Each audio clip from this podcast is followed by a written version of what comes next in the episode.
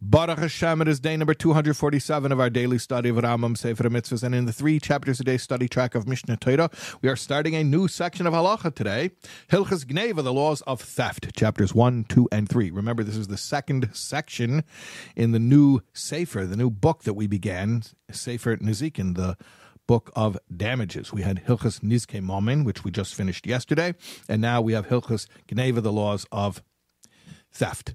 Okay, two mitzvahs today a negative commandment and a positive commandment. The negative commandment is negative commandment 244, the prohibition against stealing. Do not take other people's possessions. Simple.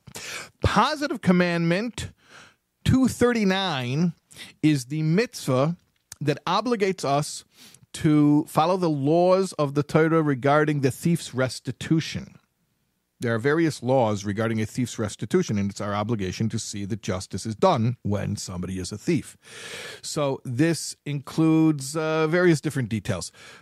For instance, the remuneration that the thief has to make.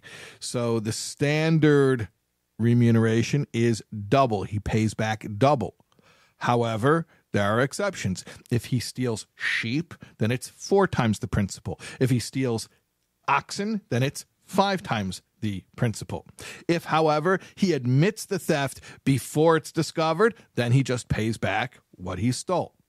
Uh, this mitzvah also includes a very rare exception where there is the permission for extrajudicial justice. That means a vigilante act where a property owner is allowed to take the life of a thief to prevent the thief from potentially murdering.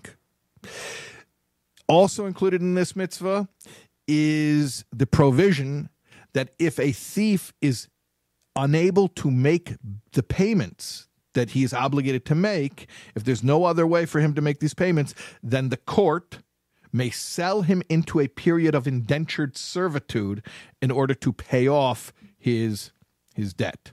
Okay, those are the mitzvahs for today. We will see you for more tomorrow, God willing.